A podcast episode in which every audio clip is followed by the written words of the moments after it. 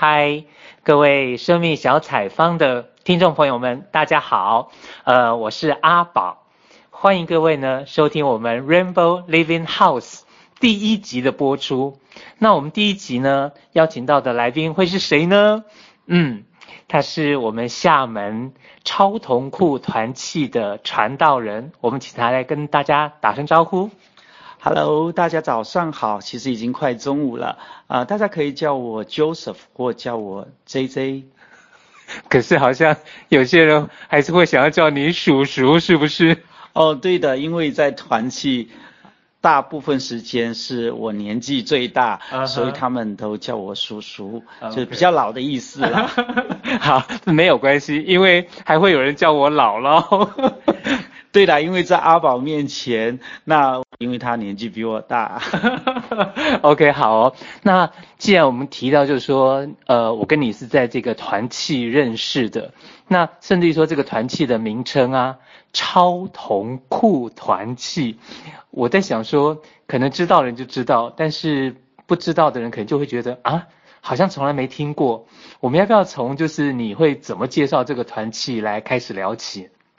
好的，那我首先先介绍一下，就是厦门超同库团契。这个“超同库”三个字的意思是什么？嗯嗯、因为厦门超同库团契是成立于二零一二年的一月四号。嗯、那在那之前，我们就想说，呃，我们团契要叫什么名字呢？嗯、那我们知道，这个呃同志运动从欧美再到这个亚洲，到台湾、香港。然后，这个二零零九年的第一个同志基督徒团契在北京建立之后，才开始了同志基督徒这样的一个信仰的一个之路。嗯，那，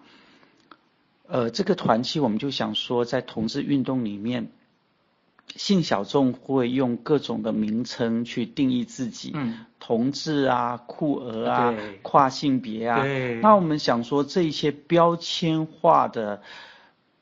认识都不足以去表达性小众群体或是性小众个体生命的那种丰富和多元，它不是那么容易被一个名称来限制和定义，嗯、所以我们想超越同志和酷儿这样的一种标签化的定义，啊、所以我们就将这个团契啊、呃、叫做超同酷。哦，超越同志、酷儿等等的这些定义.我们希望生命是超越这些标签，嗯、我们可以有更宽广的一些经历、认识和交流。OK，好哦，因为。阿宝本身我还不是基督徒，所以可能也还不见得那么的清楚。像你的话，等于是这个团契的传道人是吗？呃，是的，我是这个团契的传道人，从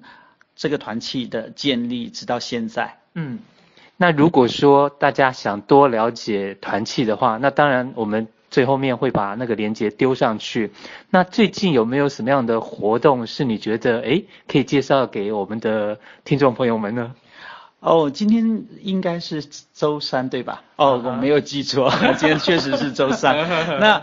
本周日我们团契会有一场的这样的户外的登山活动，嗯、人数我昨天知道的是十三人。哦。那因为我们计划是三部车的自驾游，啊，所以每部车只有五人，所以现在还有两个名额。啊。如果小伙伴是在厦门的话，然后又对我们团契和我们团契所开展的这个活动感兴趣的话。欢迎报名，或许等一下可以呃，就是根据我们提供的这个公众号去了解我们的活动，然后报名。嗯、OK，那像刚刚过去的这个礼拜天呢、啊，我其实有来这边参加了查经班嘛，那所以是隔周的周日会有查经班，是不是？啊，目前我们团契的这样的一个活动聚会安排是这样的，嗯、我们每个月如果有四周的话，嗯、有一周是崇拜。或许有时候是两周，然后有一次是这个茶经聚会，嗯嗯，有一周是观影或是户外的这样的一个活动。的时候，团契在厦门的岛内，嗯，就是厦门本岛也也有一个这个团契的聚会活动。一般我们开展的是祷告会，然后还有查经聚会或是同工会，嗯嗯嗯 okay. 所以每个月其实是有目前是有两次查经，哦、有一次是由就是另外一个组织的一位姐妹所带领的。OK OK，太好了。那介绍过团契之后啊，我们我觉得我们还是应该要来了解一下，嗯，传道人 Joseph，然后叔叔的你的个人的部分。对，那如果说真的要讲到你个人的生命故事的话，你会想到先从哪里开始介绍起吗？可能我是那种比较按部就班的人，但也不是完全按部就班。所以当阿宝在问我说啊，我要怎么开始我的生命故事？嗯、第一个跳入我脑海子里面的是说，哎、嗯，我从什么时候开始接受我自己身为同志的这个性倾向啊，这个同志的身份？上一次就是可能还在九月底那个时候，就是我来团契啊，我会发现好像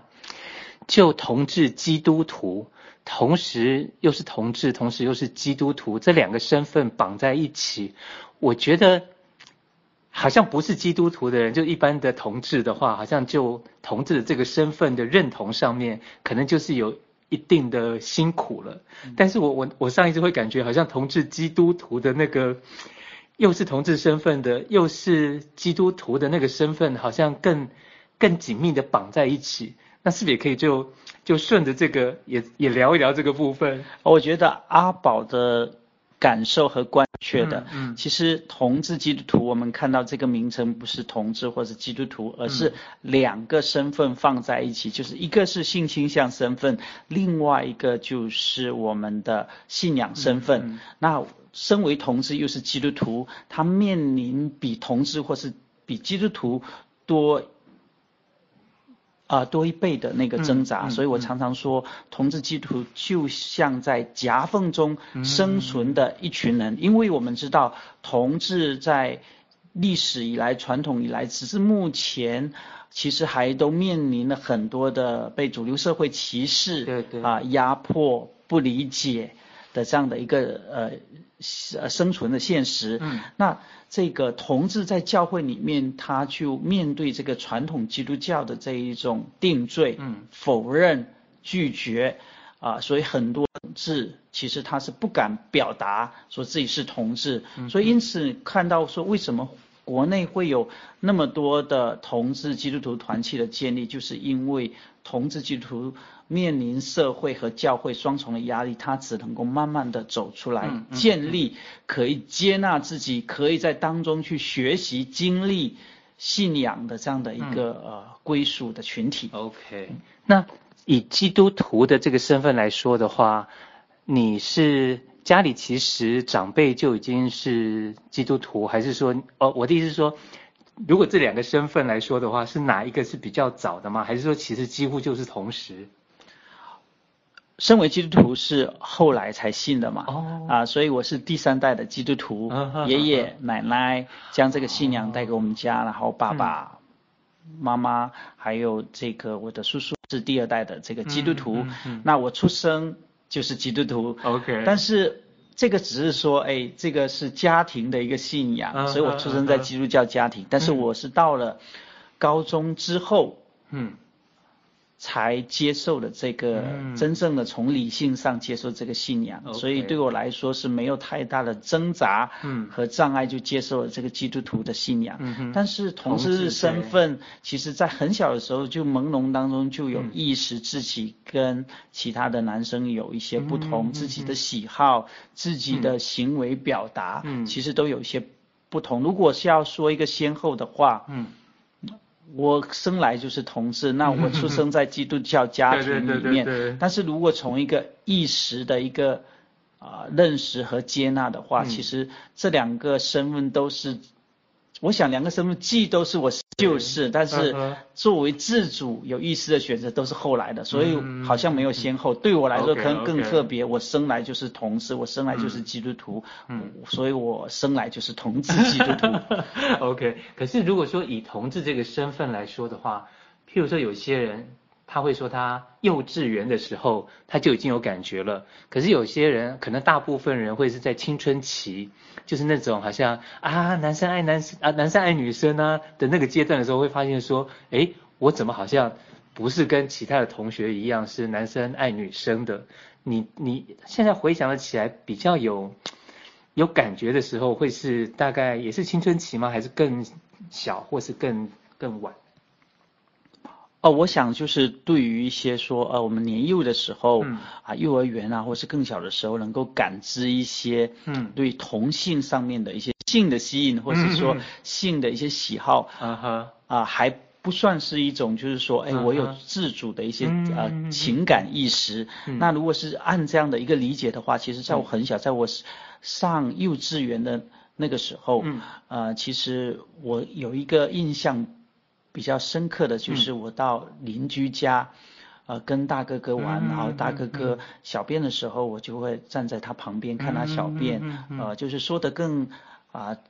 露骨一点，就是我会对他的生殖器有好奇，嗯、啊，我会啊看到那个生殖器，我印象当中谈不上那时候我有多兴奋，因为那个印象可能模糊，但是我会啊记忆。当中会有，就是说对他那个情境啊、嗯嗯呃，会比较有深刻的印象。Okay. 但但这个好像就真的还年纪不见得能够跟性欲，可可能那个根本还没有，嗯、所以也有可能有点像是小时候啊，可能跟爸爸洗澡或者什么什么等等的，嗯、对，可能那种都会觉得说啊，爸爸的好像我们我们讲几级，然后就是说好像爸爸的几级好大或什么等等的，嗯、对对好像还比较停在那种。小孩子的阶段，那以你自己来说的话，同志跟基督徒这个身份到底有没有真的也曾经让你纠结或挣扎过？我想在回答这个问题之前，刚才就是说我提到很小时候那个，嗯呃，就是情境哈。其实我想一个生命的成长是有它的过程的。嗯。那我想在那个。那个呃，就是幼稚园的阶段，后来待在到上小学的时候，嗯嗯嗯、其实我对就是年长的那个同性对我的那个拥抱啊，嗯、或是呃靠近啊，都是会。倾向的亲切感，或者比较有喜欢的那种感觉。那我想说，这是否可以表达？啊、呃，今天我成为一位同，不是成为，今天我发现我自己是一一位同志。嗯。然后，其实在我生命的过程过程当中，都可以去找到他的一些蛛丝马迹。啊，然后回到阿宝刚才的那个问题，就是说我是否曾经有为我自己身为是同志基督徒而挣扎苦恼过？嗯，我想有的。嗯，呃，在我的那个初中和高中的阶段，嗯、其实那时候还没有很明显的、明确的呃同性恋这个称呼的认识这个概念，那就是会觉得自己跟别人不一样，可能别人会讨厌你娘啊，嗯、或讨厌你喜欢跟女孩子在一起玩啊，嗯、那。不只是这样，就是一个同学，男同学之间，同性之间的一些亲密的关系也会掩藏，嗯。啊，也会怕别人知道，嗯。啊，那再到后面真正的认识到这个同性恋。好像是一个很大的问题，是在我的信仰当中，嗯，从这个圣经当中去看到有一些经文似乎是对同性恋的一些定罪的时候，嗯，心里面就有那种罪疚感，嗯，就有那种好像觉得，哎呀，这个同志真的是上帝所不喜悦的，嗯，当然一方面也不可能告诉别人自己是同性恋，然后有这种喜好，有有有一些的一些什么经历，都是怕别人知道，嗯，那我想这个挣扎。直到后面，当我呃感觉到自己的生命是被上帝呼召，要未来要全时间去服侍上帝，服侍后那种挣扎感就会越强烈，就觉得一方面好像圣经在定罪同性恋，然后另外一方面。自己又受到上帝爱的吸引和他的呼召，要进入这样一个服饰。那我的挣扎，我在这两难之间，我就觉得说我要改变，嗯、所以在那个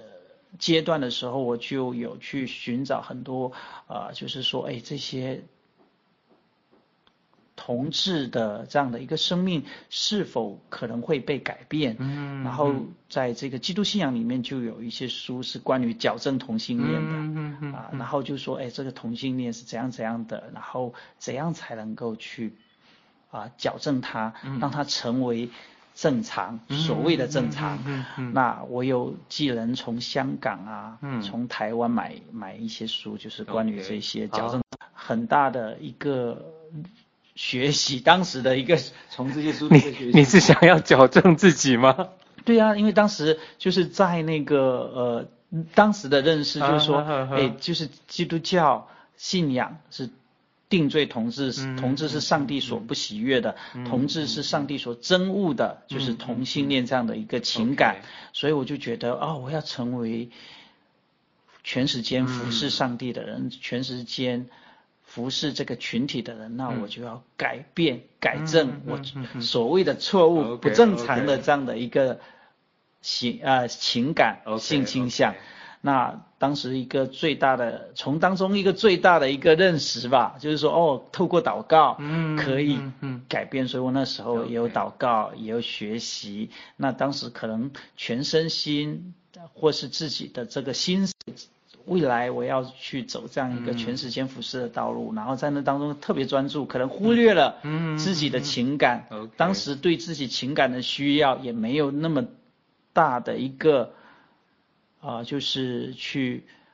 探索，嗯，嗯，所以我就说，哦，祷告可以去胜过，嗯、祷告可以改变我同事的性倾向，嗯，那我也觉得有一段时间里面，我特别的专注在这个信仰的一些灵修啊、嗯、学习当中，就觉得，哦，我好像不受这个。呃，同志性倾向的影响了，嗯嗯嗯、我好像也没有感受到我特别需要这种同志情感.我就觉得，哎，我慢慢好像被嗯医治了，嗯、我被改变了，嗯、我变正常了。嗯、其实.说实在的，只是把它掩盖起来而已。嗯嗯嗯、因为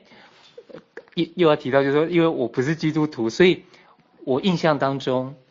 定义同性恋是不义之人，或者是说，好像圣经故事里面有提到哪个城，然后因为有同性的同性恋还是行为，还是有这样的族群，所以好像那个城有被焚毁还是什么之类的。那当然，刚刚也提到你就是自己好像忽略了你自己，觉得好像透过祷告啊等等等等的，好像把自己给疗愈了、改变了。那到底？后来你是怎么样子的让这个两个身份是真的融合为同志基督徒？是经过一个怎么样的过程呢？好，首先我回吧回应那个阿，阿宝大哥的那个第一个问题，就是说好像圣经里面有啊一些经文是否定啊定罪同同志的，然后有提到某一个城。其实简单的说，就是传统的基督徒认道信仰或是上帝。反对同志、憎恶同志、反对同性恋，其实只有六或七段的经文，嗯、但是这些经文都是我们把它读出来说，哎、嗯，我们把它理解为这些是反对同性恋的。但是这些经文经过一些神学家，嗯、无论是同志神学家或是职人的神学家、圣经学者，嗯、他们经过研究来看，没有一段是。在指同性恋，嗯，当然有涉及同性性行为，嗯，那我们知道同性性行为跟同性恋是不能够完全划等号的，嗯，嗯，嗯，而且在圣经时代当中也没有同性恋这个概念，对对对，同性恋这个概念应该是在十八世纪末十九世纪初由德国的一个医生创建的，作为现代社会建立自己身份的。嗯哼，所以圣经时代是没有同性恋这个概念的。然后另外你所提到的有哪一个城，就是我们所说的索多玛啊，然后 Sodom 之间啊这个词这个 term 也是从这个故事啊发展而来。但是那段故事如果我们去读的话，我们就会晓得，嗯，当时就说到有两个天使，嗯，他们要就是救罗德。脱离这个索多玛城，因为上帝看这个城罪恶，嗯，滔天，他即将要这就是灭绝这个城，嗯、但是罗德是异人，所以上帝要拯救他一家出这个城。嗯、但是这个当天使来到的时候，那要来告知罗德的时候，嗯、但是合城的男女老少都要来攻击。这个罗德所要接待的这两个客是上帝才来的天使。嗯嗯，嗯。那当这两个天使来到的时候，合成的人就攻击这这个罗德的家，然后罗德，呃，就是为了保护这两个客人，就甚至要将他女儿推出去，任这些男女老少而为。嗯。那。这这个故事可以说明说上帝是在反对同性恋吗？你刚才从我所 分享的当中，你听得出吗？OK OK。所以我们最多只能说这些男女老少，嗯，就是想用性虐待这些客人，想用性虐待来羞辱这些客人。嗯，那我想。这个跟同性恋扯不上关系吧？Okay, okay. 那这样理解的话，等于说，哎，同性恋就是像男女老少性虐待。那那些男女老少都是同性恋吗？嗯，如果那些男女老少都是同性恋，他们应该对同性，嗯，有这样的一个喜好嘛？他们不可能男女老少对客人，他男性或是对女性的想施加同样的一个性虐待。但是后来啊，呃，这个这两个天使就。关了这个门，救了罗德，免于这些合成男女老少的攻击。OK，我想这是这个故事应该啊、呃、让更多人知道。所以我们有时候接受了一些概念和名词，其实我们对这这个来源和背后的事实，我们是啊、呃、了解不多，甚至我们就是以讹传讹。对，所以啊、呃、说起来，呃这个故事根本的其实是上帝惩罚一群。一群不善待客旅的、嗯、呃城，OK，城城里的人呢、啊，嗯嗯，应该是这么说。OK，我听你这样讲，我会想起那个为芭比祈祷的那部电影，因为芭比后来等于说是呃无法无法从那个痛苦解脱出来，所以他就以死来解脱。那后来他的妈妈等于说也去。就是好像跟牧师有一些对话啊等等的，好像我印象当中很深刻的就是，好像那电影到后面的时候会讲说，为什么好像芭比的妈妈就会问嘛，为什么同一部的圣经，然后你读起来跟我读起来的解读就是这么的不同？对，我想说这可能也是大家可以好好的去思考的一个部分。那那像刚刚有提到说你自己，嗯。之前你刚刚讲了，好像觉得自己被疗愈啦，嗯、然后但是好像又还是发现自己本身与生俱来的那个那个性倾向的部分，好像只是好像掩盖住了。那你也是经过像刚刚我们讲的，好像说更弄清楚圣经的真正的含义啊等等这些，也是有帮助你把这两个身份融合在一起吗？还是你有经过一些什么样的过程？也是刚才的第二部分，对对对，然后也谢谢那个阿宝大哥再一次的提醒。Uh 那我想，当然我我刚才有说到，其实我原来以为同，嗯，同性恋是可以矫正的，那也也以为自己好像已经变所谓的正常了。Uh uh 但是后面当我去神学院读书的时候，然后我遇到了一个室友，嗯啊，就是后面就发生了自己。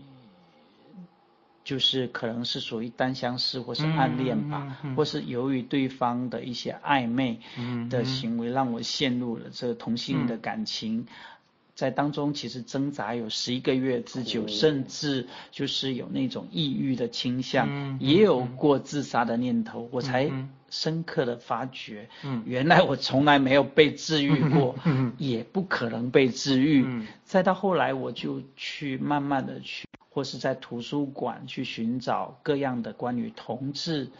信仰的一些资料，嗯，发现其实，呃，原来，其实，在海外，其实有同志教会，有同志基督徒群体的建立，甚至就是有同志的学者、同志的牧者已经出书来表达对这个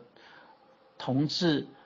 与基督教信仰的协和的一个支持。啊，就像欧阳文峰的书，是我在当时啊，在这个呃神学院图书馆工作的时候，发现啊，原来还有这样一本书叫做《神爱同志》，那里面都是关于诠释刚才我所说的六字七段经文，过去以为是反同经文的，这个欧阳文峰对于他重新的理解和诠释，嗯、哦，让我看到原来基督教里面并不是完全反教信仰理解，里面其实是有很多的错误偏见和僵化的信仰理解，嗯、所以我从当中获得了一些盼望和力量。嗯、但是那时候我还没有很好的整全的一个理性的学习和认识，以及以及对自己生命有更深刻的一些反省。但是所以我还是偷偷摸摸的，先将这本书在图书馆里面看完，嗯、后面又。经过了，就是我快毕业的时候，嗯、我老师呃愿意推荐我去另外一个神学院读书，嗯、但是我迫于一种诚信，我觉得我要向我的老师坦白，嗯。啊、呃，我的同志身份，嗯、因为我担心如果他推荐我去另外一个神学院读书，有一天我还是会公开我的性倾向。嗯嗯嗯、那当时我还没有很好的一个认认识，就觉得这个同性恋还是一个很不光彩的事情，很。不名誉的一件事情，那有一天我被公开了，人家会不会去说我的老师，嗯嗯、让我的老师好像说蒙上一些羞辱，嗯、就觉得说他竟然推荐一位同志来神学院读书，嗯嗯嗯、那我就先让他先公开这样的一个事情，我也希望我老师可以慎重的考虑要不要推荐我。后面我的老师他没有说什么，他只是说你要做一个。有独立思考的人，不要像教会里面的平信徒，嗯、然后他连同性恋三个字都没提。OK，那后，后面他继续的去推荐我上神学院，嗯、直到我后面神学毕业，所以整整我花了七年的时间，从感性到理性的一个探索学习，嗯、接纳了自己身为同志，身为同志基督徒，嗯、在毕业第二个神学院毕业的时候，我明确了。我既然是一个同志，是一个传道人，那我要来服侍，还比较，当时我认为还比较落后，嗯，在这个同志信仰的接受方面，嗯，啊的内地的这样的一个群体，嗯、那从。二零一二年我就开始进入这个群体的服侍，嗯，那其实从二零一零年我就开始去走进这个群体，嗯，内地的同志基督徒群体，直到现在，这就是我一个。比较简短大概的一个从挣扎矛盾到接纳自己以及进入群体服饰的这样的一个经历。嗯，嗯，OK，好哦。那今天其实时间也剩不多了。那当然就是团契啊，整个这么多年的呃，说多也不多，然后但是也不是一个短时间了。那当然可能这中间。等等的，也或许我们下一次再邀叔叔来上我们的这个节目，呃呵，那最后的话，你会不会有一段话，或者是说还想再跟我们分享一小段什么呢？啊，首先非常感谢阿宝邀请我今天来做客啊，分享。嗯哼。成为他生命小采访的 在内地的第一位分享者，对，非常荣幸。Uh. 那也让我有一次可以去重新的去整理、嗯、分享我个人的同志基督徒的生命经历，嗯，以及进入这个群体服饰的一些点滴。嗯哼，啊，然后最后我想跟大家说，如果你是一位同志的话，如果你是一位同志基督徒的话。勇敢的拥抱你自己的生命，并且相信圣经里爱世人，神爱每一个人是无差别的，神是无条件的接纳和爱我们每一个愿意做真实自己的人，因此我们就不会有恐惧和挣扎。如果我们还在恐惧、挣扎和矛盾当中，我们一定要寻求这位上帝，找到。从当中与我们相似经历，并且走出来的同志或者同志基督徒，我相信每一个人生命是独特而美好的，都是神所创造的。然后啊，我们团团契马上就六年了，到二零一八年的一月四号马上就六年了。那可能在明年当中，我会有一段安息年的重新的整理和更新，但是我相信我们的团契。会继续，我们很多的同工的团契和这个群体来努力。如果你在厦门，我们很欢迎你来参加。我们不只接纳性小众，就是我们所说的同志，我们接纳所有人，但是我们接纳的所有人是不排斥任何人，不攻击任何人，不以为自己是最对、最正确的，而愿意。在一起，彼此的了解，彼此生命的不同，一起的探讨信仰，让我们的信仰能够更加的宽敞。当然，我们所有人的当中也不限是基督徒，因为我们团契有基督徒、非基督徒，有佛教徒，有不同宗教信仰的人在当中。但是我们相信，我们能够在一起，这就是上帝的爱了。所以，我们愿意你来认识我们，也愿意。你来跟我们分享你的爱，后再有一个短短的一个广告的插播，就是我们在今年的圣诞节，我们团契仍然有一一次圣诞的聚会，那我们放在十二月二十三号的下午三点，在我们团契周日立场聚会的地方，所以如果你有兴趣，请加我们。团契的微信公众号，直接搜索厦门超同库团契就可以了。欢迎你加入和了解我们，谢谢。OK，今天非常的感谢这个 Joseph 接受我们的专访。那当然，我们就期待，说不定下一次很快的就再邀请您上节目喽。那我们就一起来跟听众朋友们说拜拜喽，拜拜，有机会再见。